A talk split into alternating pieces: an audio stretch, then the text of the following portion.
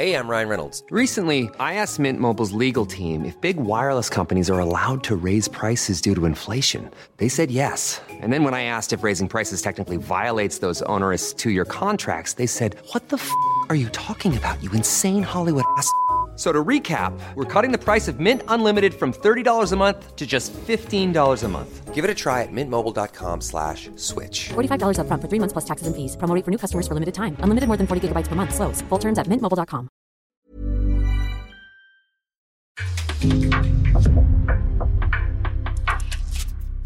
En podcast från Aftonbladet.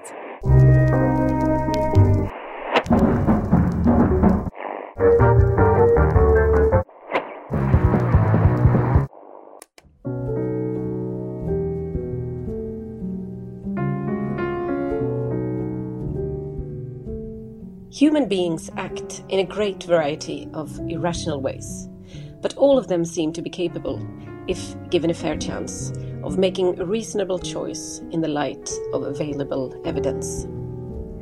Democratic institutions can be made to work only if all concerned do their best to impart knowledge and to encourage rationality.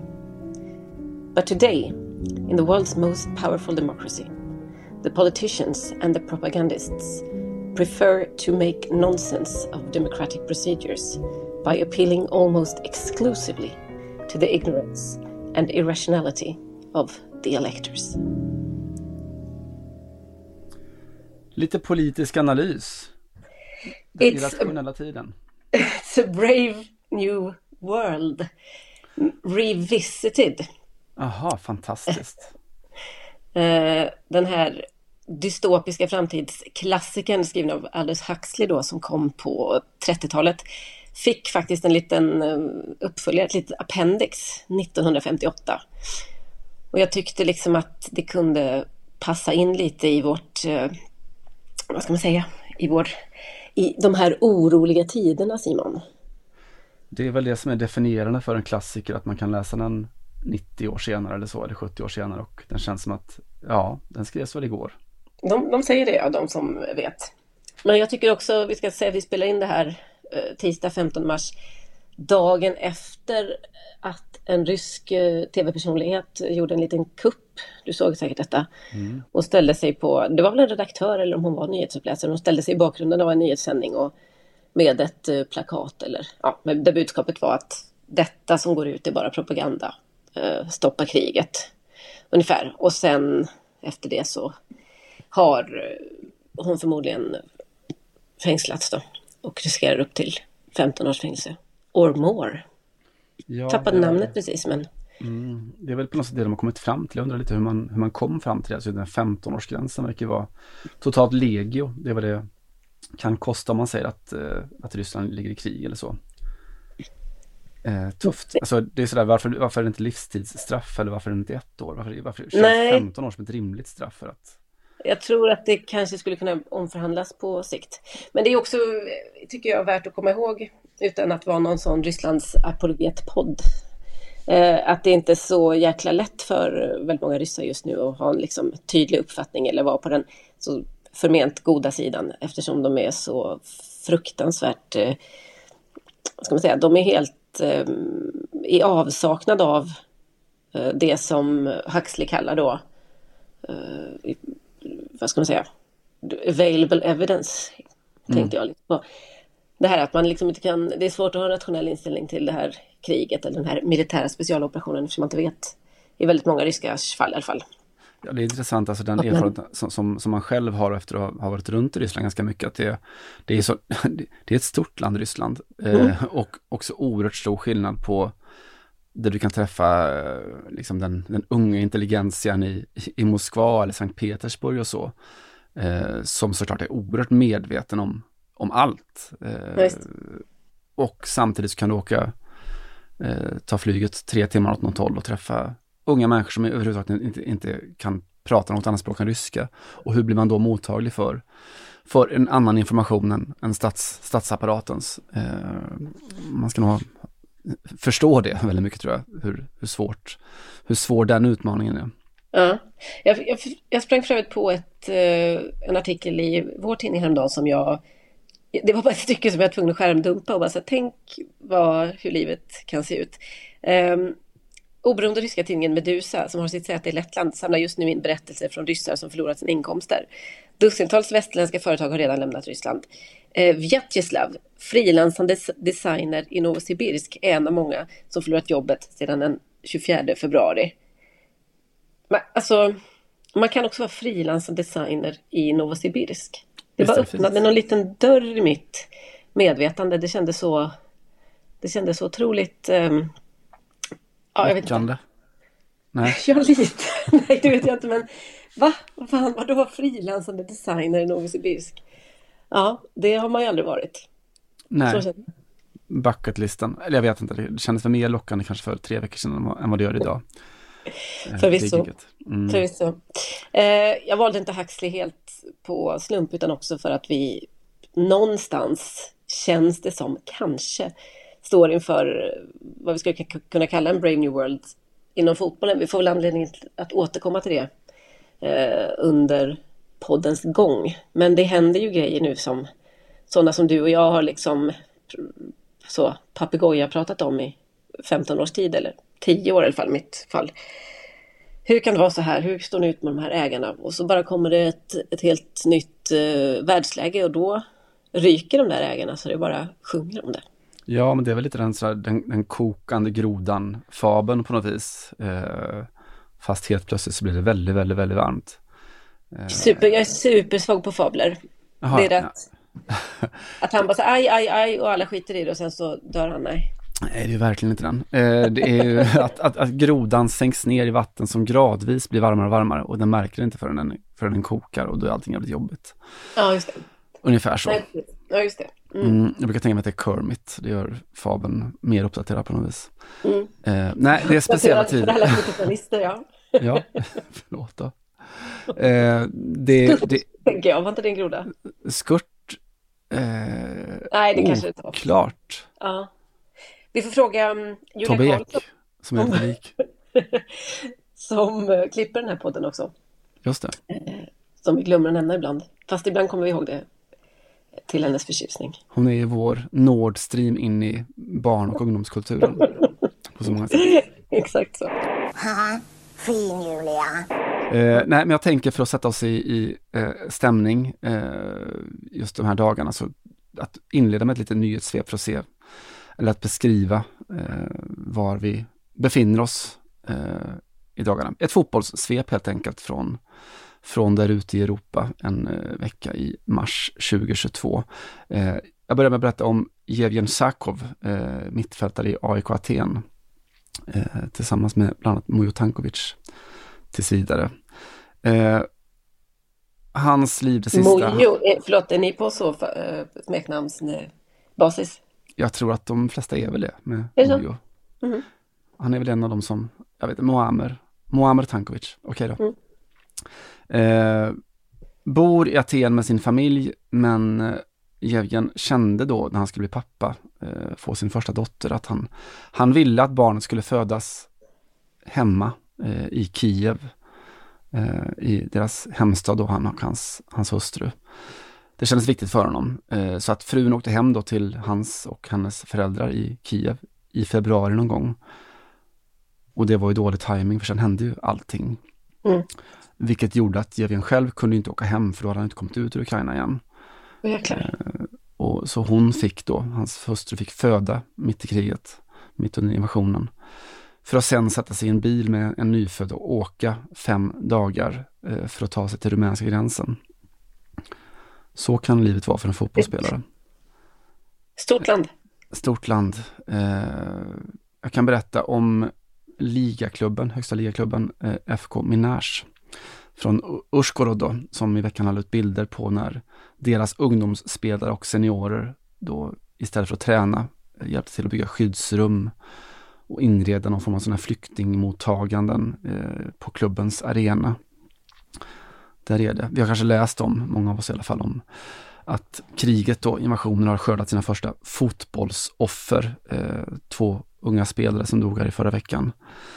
Eh, Vitali Sapilo, 21 år gammal och Dimitro Martinenko, 25 år. Vi kan berätta om en av Schachtars ungdomstränare som också dog i ett bombanfall. Vi kan berätta om Ivan Petriak, eh, ukrainsk mittfältare som då spelar i Fehervar i Budapest i vanliga fall. Eh, som då numera använder sin 65 kvadratmeter stora lägenhet för att ta emot åtta stycken flyktingar från Ukraina som nu då bor där. Som han hjälper med mat och förnödenheter. Han har också börjat eh, starta en insamling och skickar hjälmar och skyddsvästar då till den ukrainska armén från sin position i Budapest. Eh, vi kan berätta om Luis Cortés som då var väl damfotbollsvärldens hetaste tränare alldeles nyligen. Han ledde Barcelona till trippen förra säsongen innan han då i vintras tog över Ukrainas eh, landslag.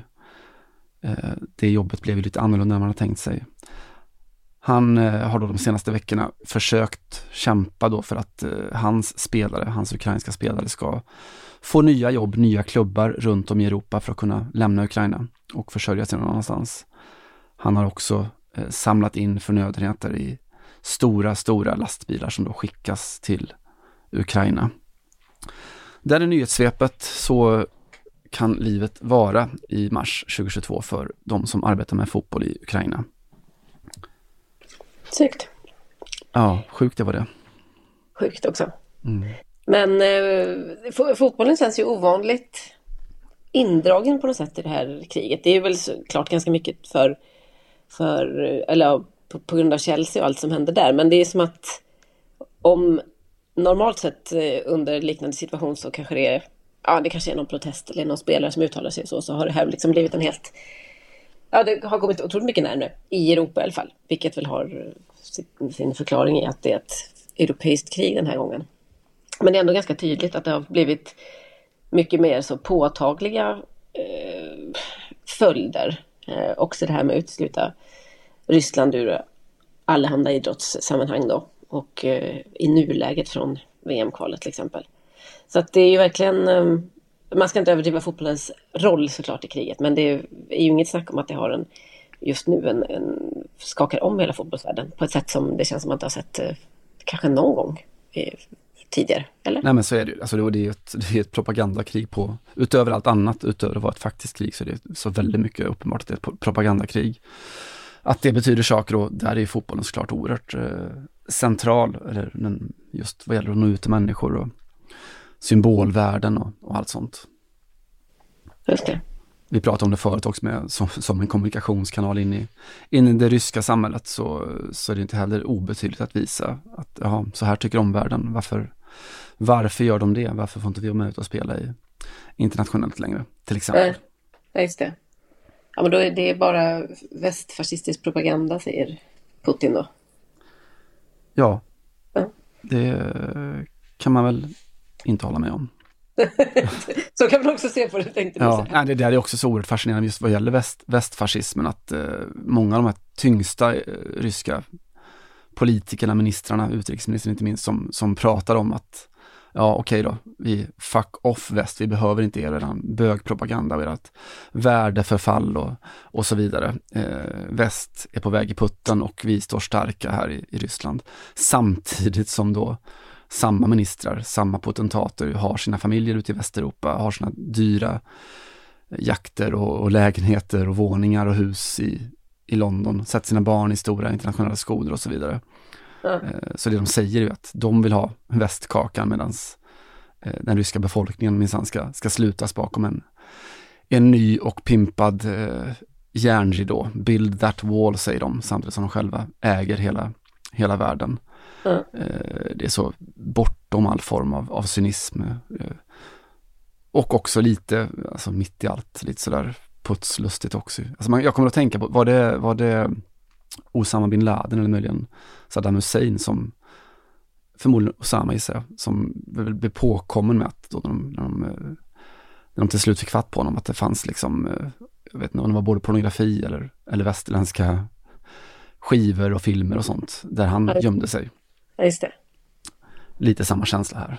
Ja, ja precis. Det är som en stor eh, kristen sekt typ, där alla har syndiga saker på sin dator. Ungefär så. Mm. Varsågoda för dagens första metafor. Fotbollny. Radikal. Jag ska faktiskt... Eh, vi ska stanna kort med detta Simon, men nu ska jag in och tassa lite på ditt... Du är ju, är ju poddens eh, kryptokorrespondent får man ju ändå säga. Jag har ju Sant. försökt lite grann, men jag är ju den som minst eh, fattar exakt, eh, ja, exakt vad det här går ut på. Eh, och jag, långt till att jag för- började förstå kryptovaluta så introducerade ju du NFT eh, fenomenet för mig. NTF, NFT, är det franskt förresten? Ja, det skulle gissa att det är. Ja, för du kallar det NTF eller? Ja. Nej. måste- Nej, NFT, Non-Fungible Tokens, NFT. Just- Ja, snyggt. Fransmännen har också plockat upp det. Annars brukar de ju ändra om lite bokstavsordning och så vidare som ni kanske känner till. Skitsamma. Eh, NFT då, det här lite oklara. Eh, är det ett riktigt objekt? Är det eh, bara ett datachip? Är, vad är det man äger när man äger en NFT? Gud vad du är på djupt vatten nu. Är det bara datachip? Här, Du vet vad det heter men du kallar det för tech. är det en bild eller är det en sak? Det är väl där någonstans jag inte riktigt uh, har hängt med. Eh, eller har lite, fortfarande lite svårt att, att hänga med i alla fall. Hur som helst, eh, vi eh, hoppar tillbaka till förra veckan när vi inte gjorde någon podd eh, på grund av lite olika orsaker. När ju eh, PSG en gång för alla liksom, eh, vad ska man säga, trillade av eh, tåget och skitade ner sig rejält och på något sätt få på, på tal om att det är en brave new world så känns det som att PSG kanske kommer så göra en, vad ska vi säga, modern fotbolls största inventering, i alla fall i toppskiktet eh, den närmsta tiden. Det var eh, inte okej helt enkelt att eh, förlora mot Real Madrid när man ledde med 2-0 över två möten. I am so happy in Paris Saint Germain. I think it's, uh, it's a fantastic time uh, to be on the club. Uh, we are fighting in the Premier League. Ehm, det var ett ganska brutalt uppvaknande tror jag och för att, jag vet inte, späda på känslan har jag svårt att tro, men i samband med detta i alla fall så bestämde sig eh, Antoine Comboiré, före detta PSG-spelare, före detta PSG-tränare, eh, numera tränare i Nantes, att eh, ge sig in i NFT-branschen. Åh, herregud. Eh, för det här. Eh, 1993 då så avgjorde han ett, eh, kvartsfinalen i Uefa-cupen för PSG mot Real Madrid med ett sånt här legendariskt mål. Eh, ett eh, nickmål som på, långt in på övertid, 96 minuter eller något sånt där, som eh, tog PSG till semifinal. Som ju väldigt länge var det, det längsta de hade gått då i Europaspelet. Nu har de ju en, en finalplats sen tre år också. Men eh, på den här tiden var det ganska spektakulärt i alla fall. Det var ju inte, det var ju inte ett kollektiv riktigt på den nivån, även om det fanns förstås mycket bra spelare då också. Eh, jaha, vad ska vi göra av det här då? Jo, en, eh, en eh, god vän, eh, Luc Dayan, som för övrigt är före detta klubbordförande både Lille och Lens, kom då på idén under en golfrunda. Vad fan Antoine, ska vi inte göra en NFT av ditt mål? Snart kommer jag behöva dig Simon, men inte riktigt än. eh, Eh, äger du rättigheterna eller är det PSG eller är det möjligtvis eh, Kanal Plus som, som tänder matchen då?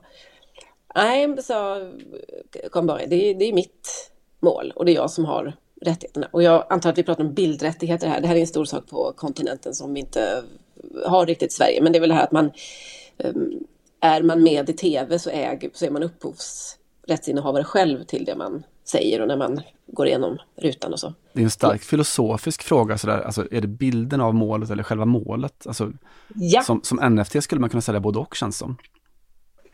Verkligen, och det är precis eh, det här tycker jag lite som är grejen då, för att nu så kom de fram till att eh, han, ägde, han kanske ändå inte äger rättigheterna till loggan då, alltså PSG-loggan eller och reklambudskapet som de hade på, på tröjan på den tiden.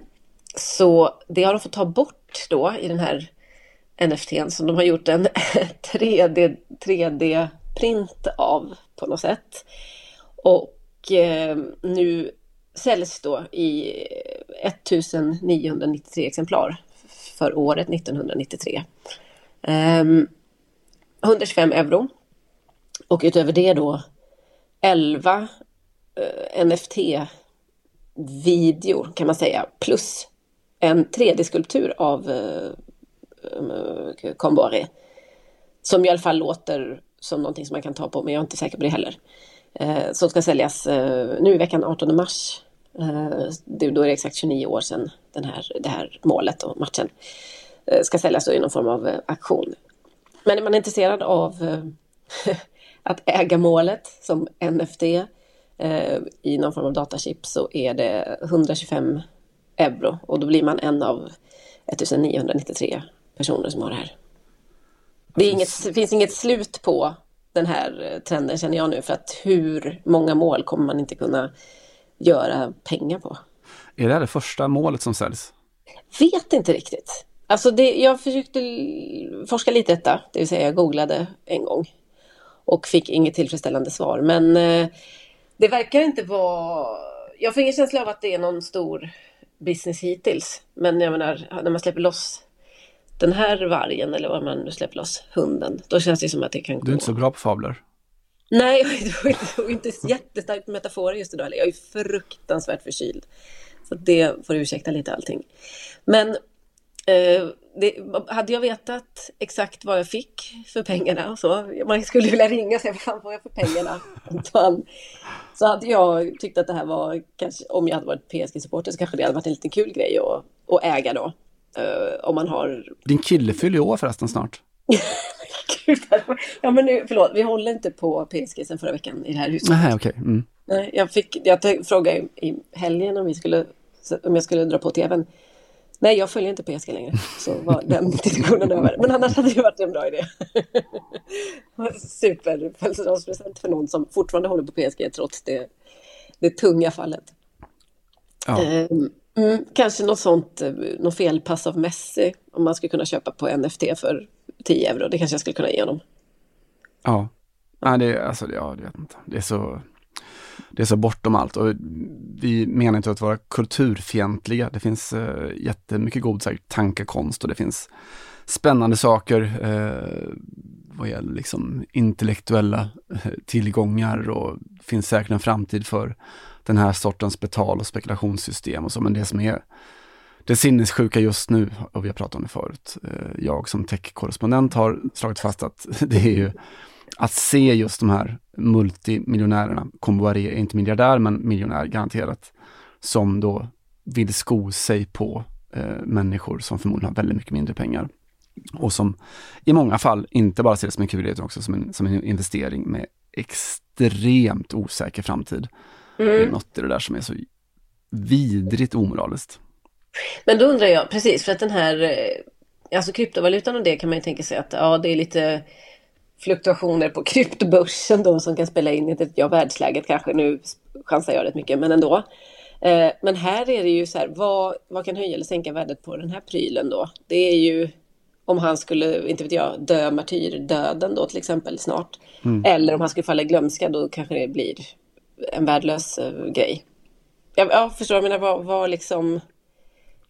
För de, jag antar att man, tanken är att man ska kunna sälja den vidare sen då på något uh, Ja, säkert. Mm. Säkert, och det är väl, eh, jag vet inte, man, alltså det öppnar diskussionen för liksom vad, vad kostar då Maradonas mål mot England? Ja. Och så vidare. Det, är ju, alltså det här tycker jag också är en lit, ett litet tecken i tiden. Maradona sålde ju ut, eller Maradonas barn auktionerade ut jättemycket av hans dödsbo för uh, några månader sedan. Det var ju en väldigt sårig historia. Uh, vet inte om vi pratade om det på podden, men jag var inne och kollade på det. Det var ju massor med, det var allt från, inte vet jag, en kepa till en platt-tv till... Chelseas målvakt alltså? Den kepa? Nej. Exakt, precis. Ja, men till, inte vet jag, gymutrustning, bilar, hus och lite allt möjligt. Och eh, det här var ju för att han, för att bland annat att täcka upp för ganska mycket skulder som han lämnade efter sig. Och det visade sig att den där eh, aktionen gick tvärt emot vad man hade kunnat tro inte speciellt bra. Eh, de fick inte alls in vad de hade hoppats på. Det var ju liksom utgångspriserna var ganska snälla kan man säga. Det var flera grejer där som både du och jag hade haft råd med och alla lyssnarskaran för den delen. I alla fall i utgångsläget. Men jag undrar om det kanske var lite väl mycket grejer för att det skulle bli liksom något tryck på det. Det var liksom inte någon, det kändes inte så exklusivt kanske när det fanns 15 olika gymattiraljer och, och sådär. Men det var ändå också lite tecken i tiden att riktiga, riktiga saker, alltså sådana som man kan så att säga, ta på. det här har Maradona suttit till exempel. Eller Mm. den här hade han på sitt huvud. Eller den här bilen körde han åtminstone några gånger. Det, eh, det går dåligt på nätet. Medan de här grejerna, jag vet inte hur bra de går i och för sig, men ja, det, det är lite jäckande på något sätt. Det är ju en spännande ut. Och precis som du säger, vad, vem äger vad då? Kan någon annan tänkas äga det där målet ur en annan vinkel till exempel? Ehm, det, det öppnar för helt nya debatter på något sätt. Ja, alltså det får mig att tänka på lite där, eh, alltså hur, hur världen går från att vara det som var satir igår, är dokumentär idag och så vidare, vilket ju är Mm. tidens, tidens tema på något sätt. Det Eh, alla, alla komikers stora sorg och så vidare. Ja, verkligen. Men jag tänker på Killinggängets eh, Fyra nyanser av brunt. Det finns ju någon karaktär där. Har du sett den? Mm. Eh, jag tror Julia Karlsson har sett den. Tror du vet vad Killinggänget är för någonting? Ja, tveksamt. Mycket tveksamt. Hassan hade hon ju inte riktigt koll på i alla fall. Nej, Hassan har, nej gud. Ja. Nej. Eh, det finns ju någon karaktär där, någon, någon alltså jag, jag skarvar lite nu, men någon, någon travtränare som är typ miljardär och hans eh, barn samlas för att fördela arvet och eh, det visar att han, han har investerat alla pengar han ägde i att göra ett, någon sorts hologram av sig själv. Han har köpt loss för 4 800 miljarder SD-dollar. Eh, lite så känns det, att den dag man själv kilar vidare och så låter man sina döttrar ärva eh, en 3D NFT av Comboires mål i Uefa-cupen. Camboire aussi. Il est monté tête.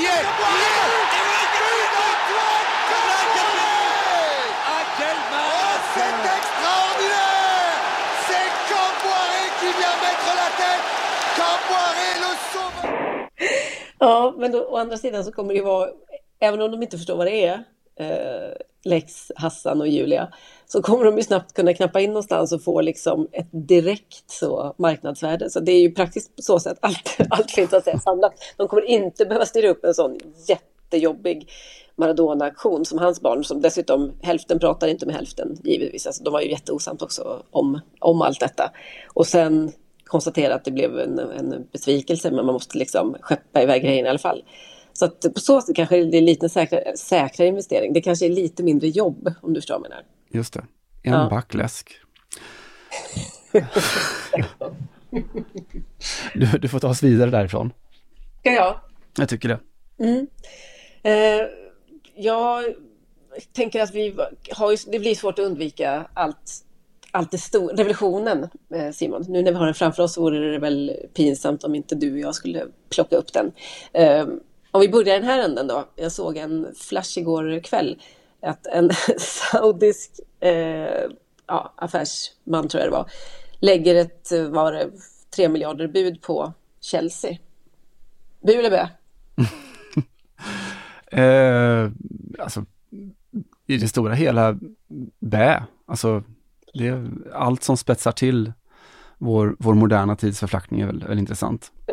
Det var roligt. 3 miljarder euro är det väl vi pratar om här. Eller kan det vara pund till och med? Ja, det är inte rubel. Nej, den går inte så bra just nu precis. Och det får han väl inte handla med heller, möjligen. Tre, tre miljarder Comboiré-mål. Han, köpt, han har redan köpt alla de där NFT. Han bara, de, de kommer växa på sikt. Believe in me. Ja, nej, jag tyckte det här var på något sätt... Ja, det är lätt att sitta här och låta gammal och bara skrocka åt hur det, normernas upplösning och så vidare. Men det, är, finns ju ändå, det är ju någonting kittlande med att Chelseas ägare har näringsförbud på grund av så att säga, omoral och då kanske blir rädda att de är saudier. Jag tycker ändå att, det, att vi, det, vi har något där så att säga. Eh, På tal också om eh, det här eh, rysk-saudiska derbyt i helgen. Eh, När det liksom för första gången också blev på väldigt länge så var det inte bara sådana som du och jag som satt och tyckte att det, det här är en skitig match. Utan helt plötsligt hade alla vaknat upp och förstått att det här är en riktigt skitig match. Eller ja, det är en match mellan två rätt så skitiga lag. Eh, Disgrace for the English game. Ja, är det inte underbart att välkomna folk till, till den så att säga, debatten man har försökt ta i eh, i rätt många år och det enda vi typ tjatar om i den här podden. Det känns ju lite som att man förlorar sin USP i och för sig eh, Mm. nu. Men det kanske man får vara redo att ta på något sätt. Ja, eller så hoppar vi på Saudi-tåget. Det hade ju kunnat vara en sån där sättet att, att vända sig mot Ja, kärringen mot strömmen och så vidare. vara för Saudi tänker du? Ja. Ja. Eh, nej, jag, alltså det är, ju, det är ju verkligen när man ser de här eh, klippen, alltså Eddie Howe sitter på presskonferensen och får, får skarpa frågor om hur det känns att eh, ta emot sina pengar från, från saudiska staten i, i ljuset av allt som händer i världen. Och, eh, och han, han värjer sig och säger att det är, jag är bara här för att, att göra ett fotbollsjobb och samla så mycket poäng så att Newcastle hänger kvar i, i Premier League. I'm here to manage the football team and coach the football team, so I'm well aware of what's going on around the world. But my focus is on trying to produce a team to win football matches and get enough points to stay in the league, and that's all I talk about. Eh, och man känner att, alltså... Okej, för det- två veckor sedan kanske den hållningen var okej, men Ja, framförallt, alltså jag, jag är, mer kritisk mot, mot journalisterna än mot Eddie Howe, för att de där frågorna kunde man ställt för väldigt, väldigt länge sedan. Och inte bara till Eddie Howe, utan till, till väldigt många. Ja. Eh, Men just den frågan har väl kommit. Alltså Chelsea är vi helt överens om att där har det ju varit en förflackning på frågefronten. Men just eh, Saudiköpet eftersom det är så pass nytt och att Mm. världen fortfarande redan då var, fotbollsvärlden var ju redan lite medveten när det hände. Så känns det som att de, jag, jag, jag måste säga att jag är mer besviken eller lite så överrumplad av hur sinnessjukt dåligt förberedda de här människorna är. Alltså det gäller ju eh, Thomas Tuchel också. Han tänkte så här, om jag får ett utbrott på den här frågan så kanske jag kommer loss eller kommer runt det på något sätt och så. Now listen, listen, listen, you have to stop. I'm not a politician. You have to stop, honestly. I can only repeat it, and I even feel bad to repeat it because I never experienced war. So even to talk about it, I feel bad because I'm very privileged. I sit here in peace. And I do my, the best I can, but you have to stop asking me these questions. I have no answers for you. Istället för att ta någon av de här liksom ja, reklam eller copy-människorna med svinhöga löner som de har i alla klubbar och bara så här, okej, vad ska jag säga? Frågan kommer ju komma. Hur kan ingen ha förberett dem på det här? Varför är de sådana jävla boomers liksom? Som tror att de kommer komma undan med jag är bara här för fotbollen, svaret. Ja, nej, men jag tyckte om, alltså jag tyckte att Jürgen Klopp hade en, en, en bra take på det, att när han blev ombedd att kommentera att det, det här är liksom ingenting nytt än, än när Abramovic kom med sina, sina pengar, did you really, really, really care about it then? Eh, och det, visst, det, det är klart att det fanns jättemånga som var, som var kritiska och, och lyfte frågor, och, men det var ingen, var ingen bred, ingen bred reaktion. Eh. Vad sa Klopp om detta? Han sa det, han vände sig till journalisten och sa att uh, men det här är Aha. ingen ny utveckling inom fotbollen, det har varit så väldigt länge och, och när, när då pengarna kom in, did you really, really, really care? Did you care? Really? When Roman Abramovich came to Chelsea, did anybody really care? Did anybody really, like, really care when Newcastle got taken over? Do supporters really care? Jag tyckte det var, det var, det var, det var, det var starkt, det var en, en, bra, en bra form av motfråga. Ja. Men nu sitter de där de sitter. Jag skrev i, i veckan här om hur, hur, ja, att det är just konstigt att de här frågorna ställs, ställs först nu och att, ja, vi har varit inne på det förut, att både Fifa och Premier League och alla andra också, nu hamnar man i en, en, ett oerhört problem för hur ska man framöver för, förhålla sig till de här frågorna. Man Alltså, har det- öppnat en, en Ja. ask eh, och det blir jättesvårt för dem att, att navigera i den nya världen där, där moralen bjudits in i fotbollen helt plötsligt. Ja, det är så himla, det är så himla speciellt. Alltså det är verkligen ett sånt kejsaren är naken momentum just nu. Att alla bara så här, oops. Men jag menar, det, det gäller ju också på absolut högsta så här, världspolitiska nivå. De bara, okej, Putin, där har vi inte riktigt eh, satt ner foten tidigare. Fan, det var inte bra. Det kanske vi hade det kanske hade varit bra om vi hade gjort det, men okej, nu är det som det är liksom. Hur fan räddar vi upp det här på bästa sätt? Alltså det är väldigt mycket känslan. Eh, säger jag då i egenskap av eh, EU-toppmöteskorrespondent korrespondent här i förra veckan. Att alla är lite så här, oj vad pinsamt. Ja, ja, mm, nu får vi bara försöka, ja inte vet jag, släcka de eldar som går. Mm. Eller de länder som går. Ja, och i det kan jag känna en, en, jag ska inte säga sympati, men något åt det hållet för de då som, som rör sig i och, och runt Chelsea som känner att why always us? Varför ska vi få bära just det här stora, stora hundhuvudet?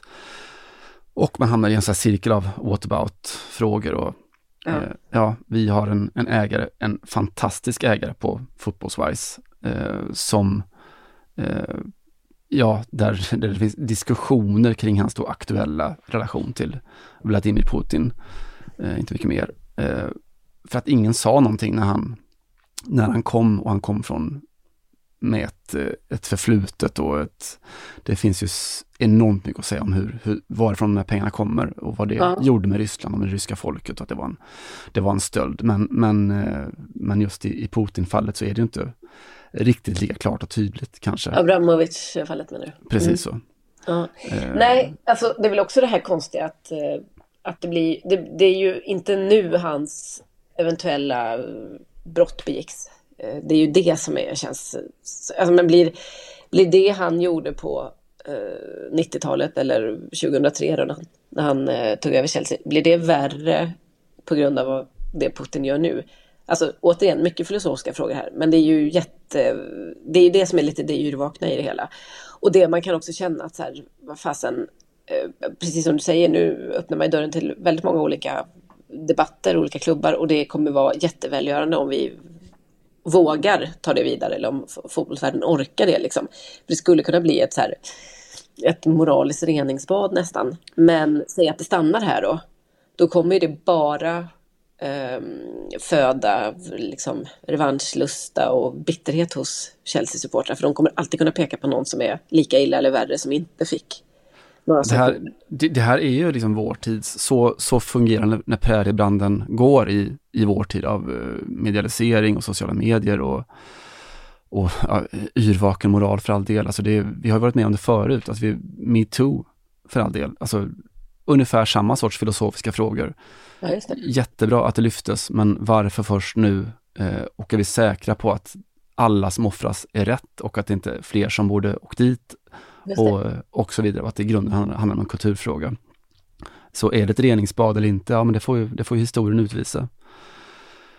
Faktiskt. Ja. Eh, Det känns som att det vis av erfarenhet så tror jag att det inte kommer, jag tror att det kommer ta ganska mycket stopp här för att det kommer inte räcka att, eh, alltså vad ska jag säga så här, fotbollsvärlden har nog med allt annat som händer nu, alltså kriget såklart och eh, Qatar och all liksom eh, Fifa-ångest genom de senaste åren. Och, så det, jag har svårt att tro att det kommer, eh, vad ska man säga, ett, ett, eh, en så systematisk genomgång och ja, räfst och rätta ting av alla stora klubbar. Även om man såklart kan hoppas lite grann. Men det vore ju, det frågan är ju vem som ska ta tag i det då. ja. Det är ju nästa fråga. Batman. Batman ja, ja precis. Ja, det är ju exakt, det är någon sån. För att vi, det finns inte någon, det finns ju inte riktigt någon eh, så arbitrary eh, typ högst upp som kan säga hörni, nu vi ett, nu tar vi en liksom tribunal här. Fifa får ju väldigt svårt att sköta det så att säga. KAS. Ja, det är KAS då, precis. Men KAS håller väl inte på med eh, moral så mycket. Nej, det är väl så. Vi, eh, det De håller på med juridik och det är inte riktigt samma sak tänker jag. Nej, precis. Det är den, den frågan som kommer vara den stora just den här veckan. Alltså, det kommer ju förmodligen då komma en, ett, ett beslut kring eh, eh, kvalet till, till fotbolls-VM och Rysslands eventuella deltagande eller icke-deltagande där från då idrottens skiljedomstol. Eh, vilket såklart blir jättespännande och det finns flera ingångar i det. Flera, alltså alla som, som spekulerar och resonerar kring det lyfter ju fram just att det här är inte en moralisk domstol utan en, en juridisk domstol, att det är det de kikar på när de fattar sitt beslut. Eh, och ja, det, jag vet inte vad det finns för, för prejudikat. Man pratar om, om Sydafrika och hur de blev avstängda från, från all världens idrott och att det fanns då tydligt i ja, den här olympiska charten, alltså IOKs regelverk, att där, där stod det eh, väldigt tydligt att det är förbjudet med diskriminering på grund av hudfärg till exempel och alltså kunde man stänga av Sydafrika från, från idrottsutbyte. Mm, just det, var det. Eh, Och det som Fifa har att luta sig mot är, det, det står det i, i regelverket kring det här kvalspelet till VM, att, att Fifa förbehåller sig rätten att avgöra då ifall matcher inte kan spelas på grund av force majeure som ni ser i Frankrike. Mm. Eh, och det känns som att de har ganska goda skäl att peka på force majeure i det här fallet. Ja, det kan man absolut tänka sig. Samtidigt så kommer ju Ryssland att hamna också i en liten Chelsea-läge där, eller ja, Chelsea-supporterläge i alla fall. För det kommer ju vara jättelätt för ryssar att säga så här, ja men har inte eh, USA invaderat länder och eh, under vår livstid och fortsatt eh, delta i alla sammanhang? Har inte Israel olagligt ockuperat eh, mark i så och så många år? Har inte och så vidare och så vidare. Saudiarabien till exempel är väl ett eh, exempel, eller ett bra exempel också, som bedriver krig. All, det... Allt är fullt möjligt, men då kan KAS har inte tagit upp de fallen, så vitt jag vet. Eh, Nej, just det. Då, då, det, det är det de har att aldrig stängts av nu. Nej, precis. Nej, ja, precis. Nej, den, den eventuella ilskan kommer ju riktas mot uh, Fifa då. Ja, med all rätt. Absolut. precis. Det är där man landar. Men det är, väldigt, det är ju lätt att hamna i whataboutism i, i det här läget. Men det är också lite ohedligt att inte göra det kan jag känna. För att uh, man kan inte bara då vrål stirra sig blind på just det som som händer nu och tro att... I alla fall, alltså det är i alla fall smidigt att ha lite bagage, det är väl det jag ska säga. Så att man förstår att varför den här frågan är svår. För jag tror att många som inte kan fotboll eller inte kan i alla fall eh, Fifas eh, mode operatoire, vad brukar du kalla det? Opus moderandi. de, eh, precis, de, eh, det är klart att de, de tycker att det här är helt självklart. Eh, och man kan tycka att det är moraliskt självklart att stänga av eh, Ryssland. Och jag tror att vi, du och jag är nog eh, ense om att det är rätt väg att gå. Men man kan också med fog hävda att det som Ryssland utsätter Ukrainas befolkning för nu är inte per definition värre än vad andra stormakter till exempel har utsatt eh, länder i Mellanöstern eller i arabvärlden för utan att eh, få några sanktioner av, av den här magnituden i alla fall. Mm. Eller drabbas av. Nej, absolut. Och det, det, det går att ha full förståelse för dem på, på Balkan som, som också resonerar på, på ett liknande sätt då, kring vad NATO gjorde på där för inte, inte jättelänge sedan. Men ja, whataboutismen är, är ju en, en jävla fälla för att då, då kommer man aldrig någonsin komma framåt, det kommer aldrig någonsin bli förändring för att det finns alltid någon som har gjort någonting annat liknande tidigare och kommit undan billigt. Men tack Simon för att du för en gång skulle öppna för Eh, och det kommer inte ens låta forcerat, från Balkan till Halkan. Eh, om vi bara går tillbaka till Chelsea en eh, kort stund. För det här tycker jag är intressant. Det är ju väldigt svårt för fotbollsspelare att förhålla sig till de här grejerna. Vi vet att det är inte så svårt att, demonstrera mot att eh, Fifa till exempel förlägger ett eh, VM-slutspel i Qatar. Det har vi sett ganska många landslag göra någon form av markering i alla fall. Sveriges eh, lite mer dialogmarkering. Norge, Tyskland, Holland väl också. Ja, ni vet ungefär vilka som har visat eh, missaktning mot detta, eller i alla fall visat stöd för arbetarna, gästarbetarna i Qatar och så. Men det är ju något helt annat när det handlar om ens egen klubb. Då är man ju inne på sin arbetsgivare och det här är ju inte ett problem som uppstod igår så att säga, eller med den här krisen. Det vet vi ju sedan, sen tidigare att det är, det är klart att det är svårt för en fransk toppfotbollsspelare som Kylian Mbappé att uh, lyfta, eller vad ska man säga, problematisera Qatar som värdland med tanke på att det är Qatar som betalar, kanske inte hela hans lön, men han har väl lite sponsorkontrakt och sånt också, men stora delar i alla fall, får man väl säga, av, eh, av hans inkomst kommer ju därifrån. Och så vidare och så vidare. Och, och därför, och det här, då kan man ju konstatera att Chelsea såpan eller Abramovic-situationen i alla fall är ännu svårare på många sätt. För att förutom att du tillhör den här klubben då, som ju faktiskt eh, tre svenska spelare gör på damsidan allihopa, så har du inte, vad ska man säga, det, har, det är du vet, alla spelarna vet ju också att det som hände nu hände, in, det, det hände inte nu helt enkelt. Precis mm. som du var inne på. Det var ju inte nu Roman Abramovic tog över klubben. Uh, men det var, det var ändå intressant tyckte jag att kolla lite hur, eh, hur då våra tre damspelare i Chelsea reagerade kring och kommunicerade kring detta som eh, ändå har på något sätt satt hela deras vardag kan man ju tänka sig på något sätt i, i svang de senaste veckorna. Eh, kanske framförallt eh, Magdalena Eriksson som är liksom väldigt vocal och verbal kring orättvisefrågor och orättvis, rättvisefrågor kanske man brukar kalla det i sig och så vidare. Och eh, det är eh, facit är ju så att säga att det inte har varit några reaktioner på detta. Alltså det har varit noll i sociala medier i alla fall. Och eh, vad jag har kunnat se och vad du har kunnat se också tror jag inget, eh, ingen annanstans heller. Det är som att om frågan har ställts så har den i alla fall inte besvarats på ett sätt som har, som har nått fram till oss. Um, det handlar inte bara om att ställa frågan, alltså just i, i Magdalena Erikssons fall som alltså lagkapten och vicekapten i landslaget och så vidare, som också varit ute och pratat och huggt på, på herrspelare som inte använder sin plattform för att ta, ta ställning i, i frågor som handlar om mänskliga rättigheter. Mm, Qatar bland annat. Qatar bland annat. Eh, då, ja, nu är det landslagssamling snart, det blir spännande att se om, och Magda som vi båda högaktar och håller oerhört, oerhört högt, eh, vad, vad hon säger om om den senaste utvecklingen i, i Chelsea. Mm. Ja, precis. Jag håller med om det. Nej, och jag menar inte att sätta dit dem egentligen. Men jag tycker att det är... Eh, det är intressant att få... Att, att damfotbollen också till slut har hamnat i den här situationen. Vi har ju pratat om det tidigare, att hur... Vad, vad är liksom... Eh, har, har de kommit undan lite för lätt? Eller hur, hur, hur ska damfotbollen som är så...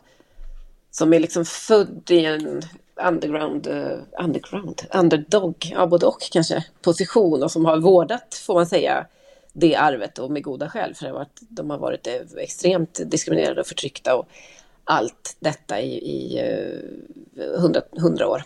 Så är det ändå intressant att se vad som händer nu när några av de bästa spelarna tillhör uh, klubbar som är, ja, dels så är de liksom jättebra betalda, även om det inte går att jämföra med här spelarna.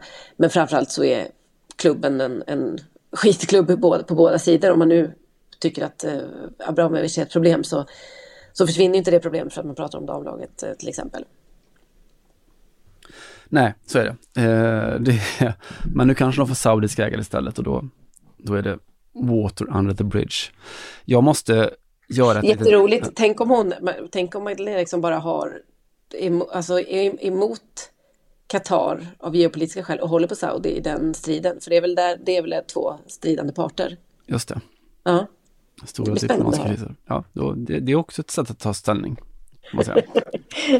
Jag vill inte tvinga någon att gå ut och tycka och, och, tänka om man inte känner att man är bekväm med det eller om man inte vill det. Jag menar inte att någon ska göra det om man inte känner att man har en tydlig ståndpunkt.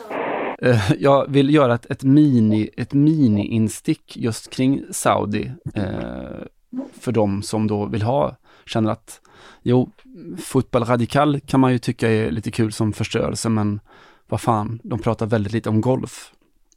Eh, så tänkte jag ta det ansvaret här och ha en liten golf, golfkvart helt enkelt.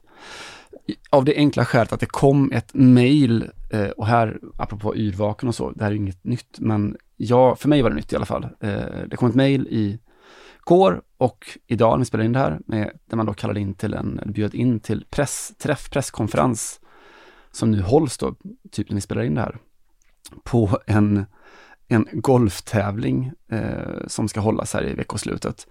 Eh, apropå det med att världen har gått från att vara det som var satir igår är verklighet idag. Eh, tävlingen är alltså Saudi Ladies International. Ja, det, ja, tyvärr så, så gav du den här, den här på förhand. Eh, jag tror att min spontana reaktion då var ungefär att falla ihop i en liten blöt hög. Ursäkta, men vi har hamnat här liksom. Saudi Ladies International. All the Saudi ladies, all the Saudi ladies, all the ladies. det är ju så. Eh, hålls alltså i det som då heter King Abdullah Economic City. Eh, en bit norr om Jeddah, en sån här nybyggd då, mångmiljonstad. Man har investerat ungefär en biljon kronor på, på att bygga upp den där. Eh, och tävlingen har funnits sedan 2020, eh, då den då var den första internationella tävlingen för, för damidrott i Saudi. Eh, och ja, frågan som alla ställer sig då, hur, hur klädde sig kvinnorna när de spelade? Jo, de hade tre kvartsbyxor och, eh, och eh, piké var okej. Jaha, eh, som vanligt ungefär alltså? Ungefär, jag vet inte, trekvartsbyxorna är väl kanske inte legio i, på toren i vanliga fall. Fan vad det är fult, förlåt, men det är ju en annan... Det är fulare på killar i och för sig. Det var det jag skulle komma till. Det är där, ja. det är där problemet finns. att det är fult. Om det finns något stort problem så trekvartsbyxorna, det kan man ändå enas mot. Men det är väl också, eh, alltså det är väl också målet att man ska undvika den manliga blicken och göra de kvinnor så, så oattraktiva som möjligt för alla män utom deras egna och inom, inom liksom hemmets lyckta dörrar. Så att så sätt får man ju säga att de ligger jävligt i framkant i Saudiarabien och de har pinpointat det fulaste. Svinsmart. De bara, alltså det är ingen kan ju bli attraherad av trekvartsbyxor.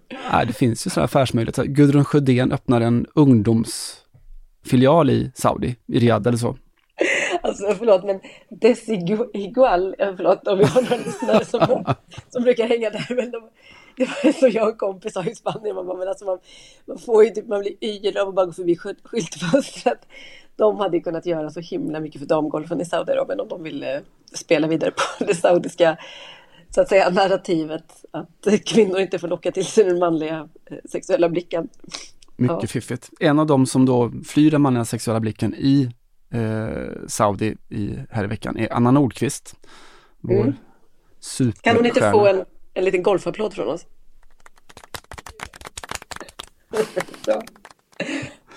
Eh, hon spelade i, hö i höstas också eh, och blev sexa då. Hon har ju som bekant vunnit ett, ett gäng majors och är då den stora stjärnan som tävlar där nu, den högst rankade av alla som, som väljer att komma dit. Hon, Anna då la ut en, en bild på sitt Insta här häromdagen. Eh, en vacker motljusbild. Hon slår ut i solnedgången, slår hon ut rakt ut mot Röda havet och skriver Looking forward to get back to competing again next week and get to play beautiful Royal Greens again. Alltså banan i, i Saudi. Eh, känns ju lite Saudi Ladies International. Eh, vi kan känna igen oss där, vi som då kan vår golf och vårt tech, att eh, även på herrsidan där så har det ju Saudi varit en, en brännande fråga. Just det, det var Phil Mickelson som gick bort sig lite grann eller? Exakt, de lanserar ju en superliga där också, precis som eh, på fotbollssidan. Eh, någon sån här ny tour som skulle konkurrera med, med PGA-touren och Europatouren och sådär. Får jag bara kasta in här, för nu tittade jag på hennes bild här, Anna Nordqvist, och det enda som räddar henne här, som möjligen räddar henne, är ju att det är en ganska barbent bild och en väldigt romantisk eh, sommarklänning. Alltså man ser fan hela vägen upp till Fiffi nästan, eh, som folk tydligen säger i poddar nu för tiden i Sverige. Eh, så att eh, om det är ett statement, eh, ett lite tyst sådant, så har hon min halva respekt i alla fall. Då får hon din golfapplåd. Ja, hon får den faktiskt. Det kan hon ju ha. Nej, den här nya, nya touren då, eh, som Saudi kliver in, skulle kliva in och finansiera. Du var inne på Phil Mickelson, absolut, eh, legendarisk herrspelare som då var en av de drivande bakom det här. Men så kom det en, en bok, den som du refererar till, där han då pratar med en journalist. Eh, och det han sa där tycker jag var bra och värt att ta upp för oss också, eftersom det sammanfattar ganska mycket hur ja, idrottens förhållningssätt till den här sortens antidemokratier. Eh, vad sa han då? Jo, han sa så här. De... Jag har inte sett någon tortyr. Eller... Det var ännu bättre, han hade ju till och med gjort det. Han sa så här, eh, de, alltså saudierna, är, är läskiga motherfuckers att ha att göra med. De dödade Jamal Khashoggi och har ett fruktansvärt facit när det handlar om mänskliga rättigheter. De avrättar bögar där, så varför skulle jag ens överväga att vara en del av det när jag vet det? För att det är en unik chans att förändra hur PGA-touren sköts. Ja, just det. Dialog, jag tror på dialog då. Det, är det, han försöker. Alltså, det här är ett, den, spetsiga varianten av uh, Karl-Erik Nilsson. Ja, eh, och han... Han skulle inte säga det här med avrätta bögar, skulle han inte uttrycka så brutalt, men de, de, är ju, de har ju lite samma inställning till det då.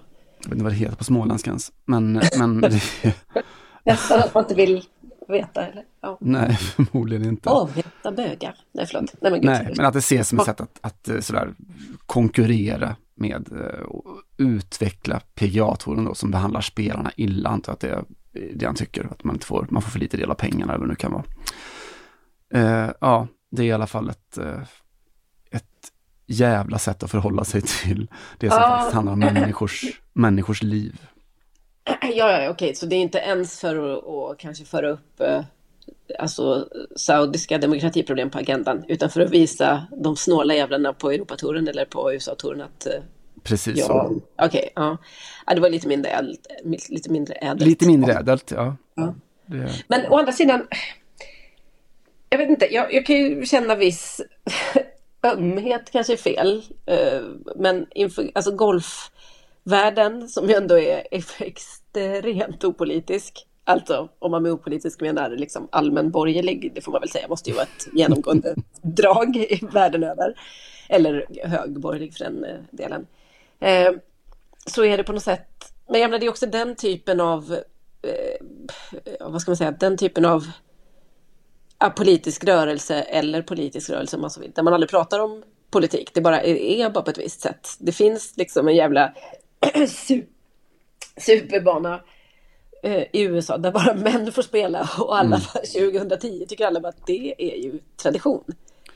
Det, Ja. alltså det de har inte hoppat på något tåg som har gått så att säga någonsin. Är det Augusta? Det är väl fortfarande så att det bara är... Ja, vet fan, jag kanske är dåligt uppdaterad, men... Um, och den... blanda ihop British Open med... Det vore ju typiskt för mig också. Det gör jag. Det gör jag. Skit i det. Det är i alla fall en, en sport där det finns, det finns ett skäl till att det inte finns någon golfpodd som heter Golf Radikal då, förutom att det låter lite fånigt. Golf Radikal. Så tror jag inte riktigt att den Nej, men det, det, det intresset finns inte hos golfpubliken och det finns inte, den traditionen finns inte i golfjournalistiken.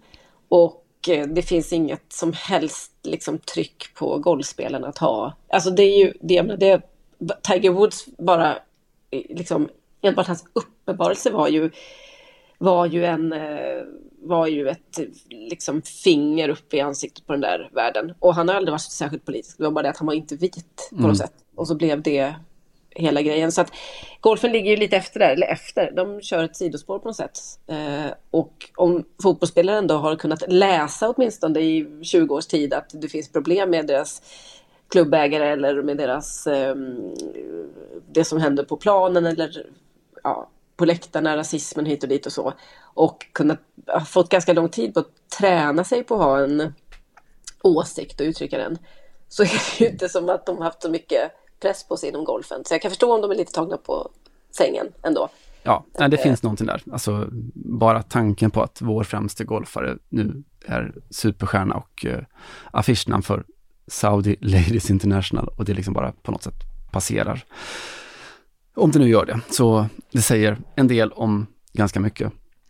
Nu vill jag att du tar reda på till nästa avsnitt om Instagram är censurerat i Saudiarabien. I alla fall den här typen av eh, bara benbilder som hon har lagt ut.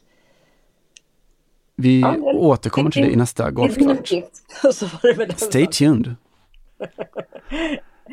Men alltså, utöver allt annat då, eh, om vi ska knyta ihop eh, Rysslands eh, säcken. Vi säger att KAS då på fredag bara bada boom, det som till bland annat vår kollega Olof Lund tror är fullt möjligt, dömer till Rysslands fördel.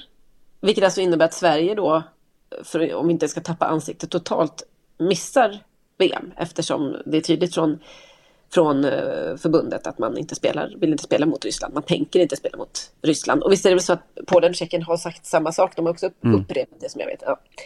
ska bara flika Eh. in också att, att Polen, om, om, om du noterat det, de eh, då som slipper, eller as, as things stand, slipper spela den här semifinalen mot Ryssland, de har ju nu eh, istället lagt in en tränings eller vänskapsmatch det datumet.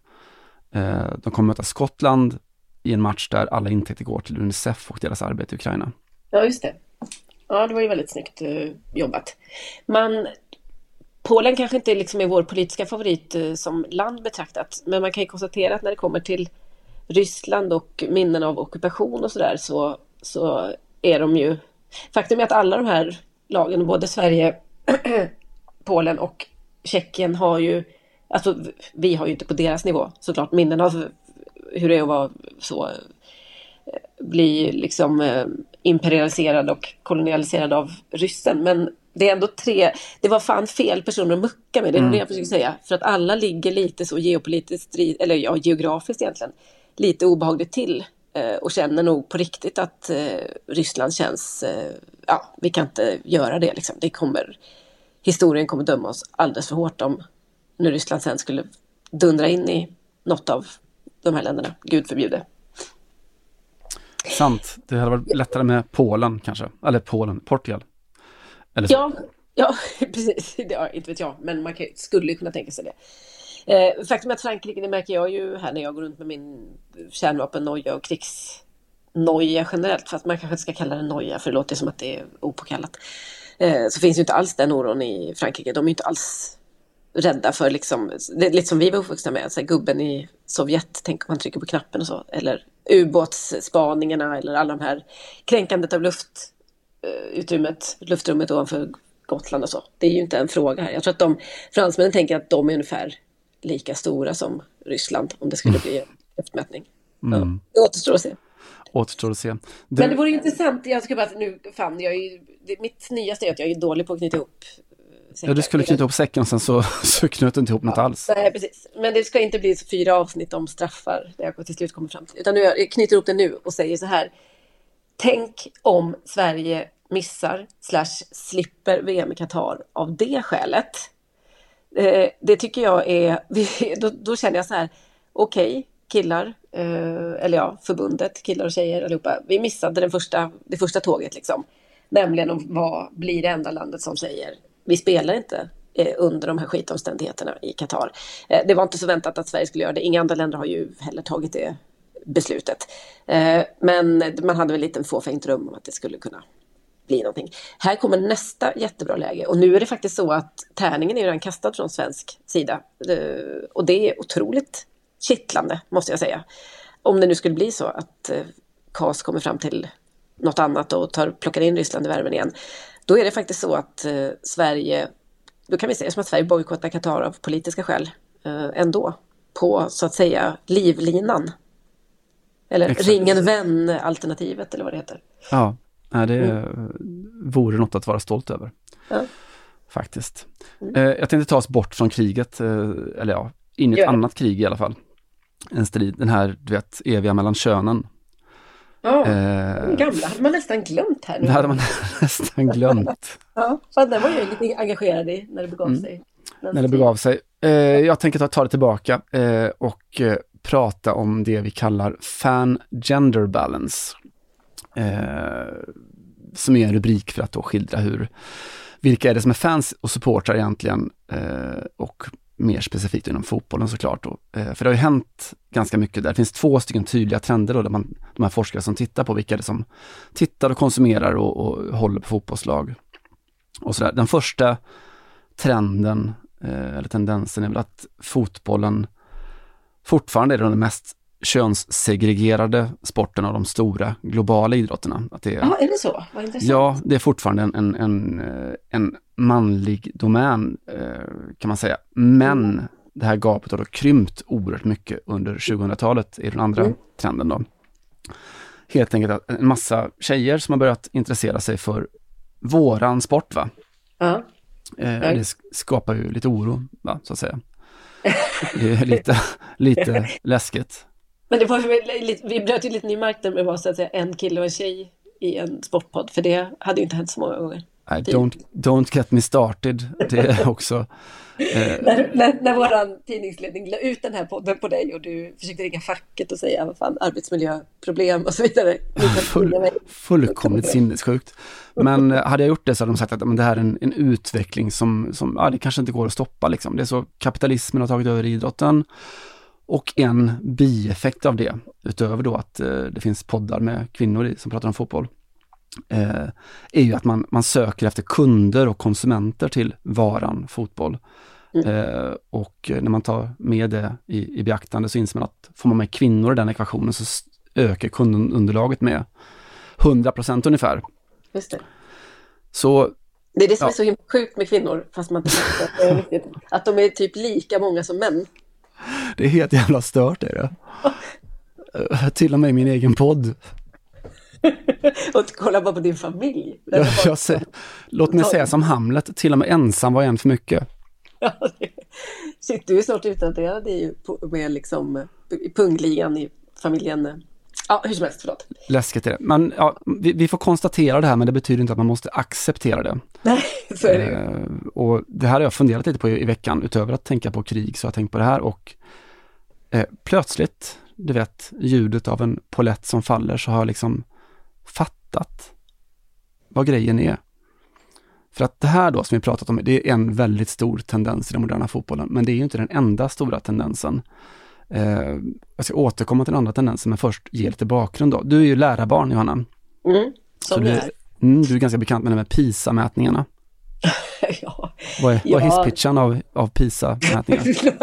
det är inte så att man har, att det är liksom enda samtalsämnet hemma vid... eh, Men visst, jag, jag, jag kan säga så här, jag har ju mycket eh, klagovisor om att eh, undervisningen, eller ja, elevunderlaget och förkunskaperna sjönk eh, de sista åren, framförallt som min pappa var, var eh, yrkesaktiv. Så att det kan man väl säga, det är väl en förlängning av PISA-resultaten. Just det, det är hur man mäter då kunskapsnivåer internationellt och någon sorts benchmark-process där. Och en av sakerna som PISA mäter är ju skillnad mellan könen. Visste du va? Mm, Man, absolut. man kollar vad, vad killar är bra på, mycket, och vad som skiljer det från, eller killarna från andra, till exempel tjejer.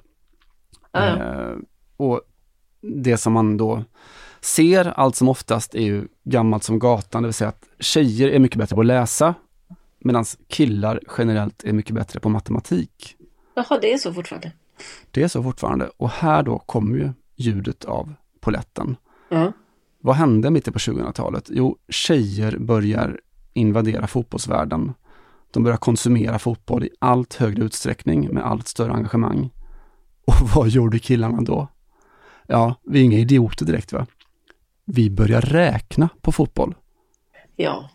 Låt mig plocka då, bara för att det är ett, ja, jag snabbgooglade före här för att få något bra exempel och hittade eh, då ur Expressens allsvenska bevakning. Eh, kunde vara i princip vad som helst, men eh, jag tar det här. Eh, en analys av Hammarbys eh, läge då inför säsongsstarten här i allsvenskan. Jag läser till. Mm. Pressspel kan mätas på flera sätt, men det vanligaste och mest övergripande är PPDA, Passes per Defensive Action, där en lägre siffra indikerar på ett mer intensivt pressspel. I diagrammen kan vi tydligt se hur Cifuentes lag konstant pressat mer intensivt än medianen i ligorna han verkat i, där säsongen med Ålborg 2020-2021 sticker ut allra mest. Faktum är att ett PDA på 88,64 som Ålborg hade från spanjorens intåg den säsongen är den fjärde lägsta noteringen i de två högsta norska serierna samt den danska superligan sedan just 2018. Det är ju briljant va? Ni trodde ni kunde smyga in i våran fotboll, ta på er någon jävla halsduk, köpa säsongskort, lära er om läktarkultur och taktik och den stora mötesplatsen fotboll. Ni trodde att ni kunde ta över våran sport va? Glöm det tjejer, det är matematik vi sysslar med och ni kan gå hem. Ja, Fan vad bra. Finns det också en liten asterisk när de förklarar en NFT-ekonomin så är jag I'm a taker så att säga. Då finns jag här, er tech-korrespondent. Ja, fy fan vad bra journalistik, jag blir fan helt svettig. Men jag måste säga att när jag precis hade börjat på Aftonbladet och eh, då jobbade på, vad ska vi säga, det som var en sorts lokalredaktion, gratistidningen.se, så lanserade, nu är vi 2006, 7 någonting, då lanserade Sportbladet en tjänst som heter Zoom, eh, Mm. långt före videokonferenssystemet, som bara, som gick ut på att, eh, ja det var ett jättestatistikpaket helt enkelt. Och vi varenda gång man gick på en presskonferens efter match på, med Allsvenskan som jag bevakade då, så var det så här, okej nu måste Sportbladet, ja det var du eller det var kanske ännu mer eh, Robert Laul eller Micke Wagner eller Johan Flink, vem det nu var, dra av zoomvinklarna liksom. För att då hade ju eh, Sportbladet mer info än vad tränarna hade efter matchen. Det var mycket det här, vi ser, ja, han sprang bara så mycket, eller ni hade en liksom, det var ju inte så sofistikerat på den tiden, men det var ändå den här typen av det var lite det, man öppnade dörren till det här med expected goals och så vidare och började göra jättemycket statistik kring det hela. Eh, så att det har ju varit eh, på G va? tidigare, men det kanske har slagit igenom först nu när tjejer började så att säga gå på fotboll, att det har blivit, eller ja, ägna sig åt fotboll. Att det Det blivit blir bättre och bättre. Jag tror att Zoom var också, det var ju teknik tagen från försvarsbranschen, den militära branschen. Ja, det ser, åh, Så det var så killigt va? En dröm, sjukt jävla våt maskulin dröm. Ja, herregud. Det gillar vi. Du, innan vi säger hejdå, vi gör väl det med lite musik som vi brukar. Tycker jag. Eh, Chopin gillar du väl, antar jag? Din gamla pianist. Mm. Eh, det sägs då om en av hans, eh, säger man etyder på svenska va? Ja. Eh, etyd, eh, den 25, eh, att han då någon gång instruerade en av sina elever att han skulle spela den eh, samtidigt som han föreställde sig en liten herdepojke som hukade i en grotta medan en eh, jobbig storm drog förbi. Eh, och det kom då en sån här liten sociala medier-viral sak i veckan eh, från TikTok. Eh, det är en, en dotter som filmar sin mamma Irina, just då som hon står i färd med att lämna sitt eh, sönderbombade hus i Kiev.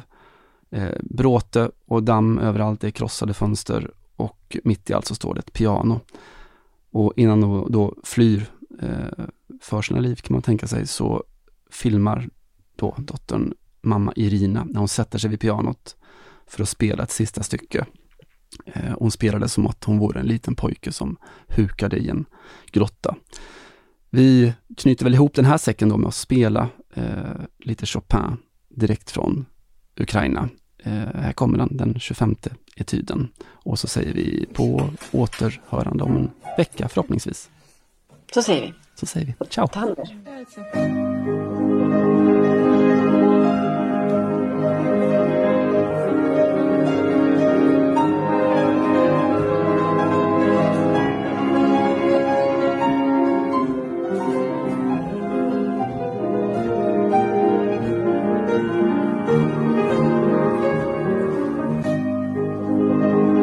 Du har lyssnat på en podcast från Aftonbladet. Ansvarig utgivare är Lena K Samuelsson.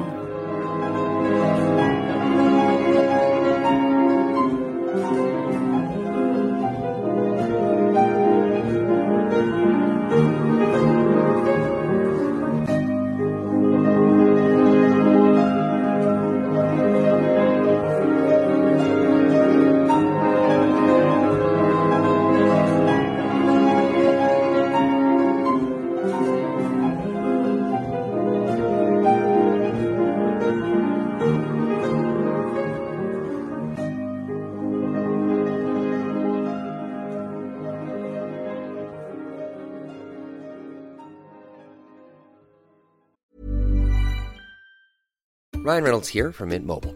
With the price of just about everything going up during inflation, we thought we'd bring our prices down. So to help us, we brought in a reverse auctioneer, which is apparently a thing. Mint Mobile unlimited premium wireless. Have to get 30, 30, bit to get 30, bit to get 20, 20, 20, bit to get 20, 20, bit to get 15, 15, 15, 15 just 15 bucks a month. So, Give it a try at mintmobile.com slash switch. $45 upfront for three months plus taxes and fees. Promo rate for new customers for limited time. Unlimited more than 40 gigabytes per month. Slows. Full terms at mintmobile.com.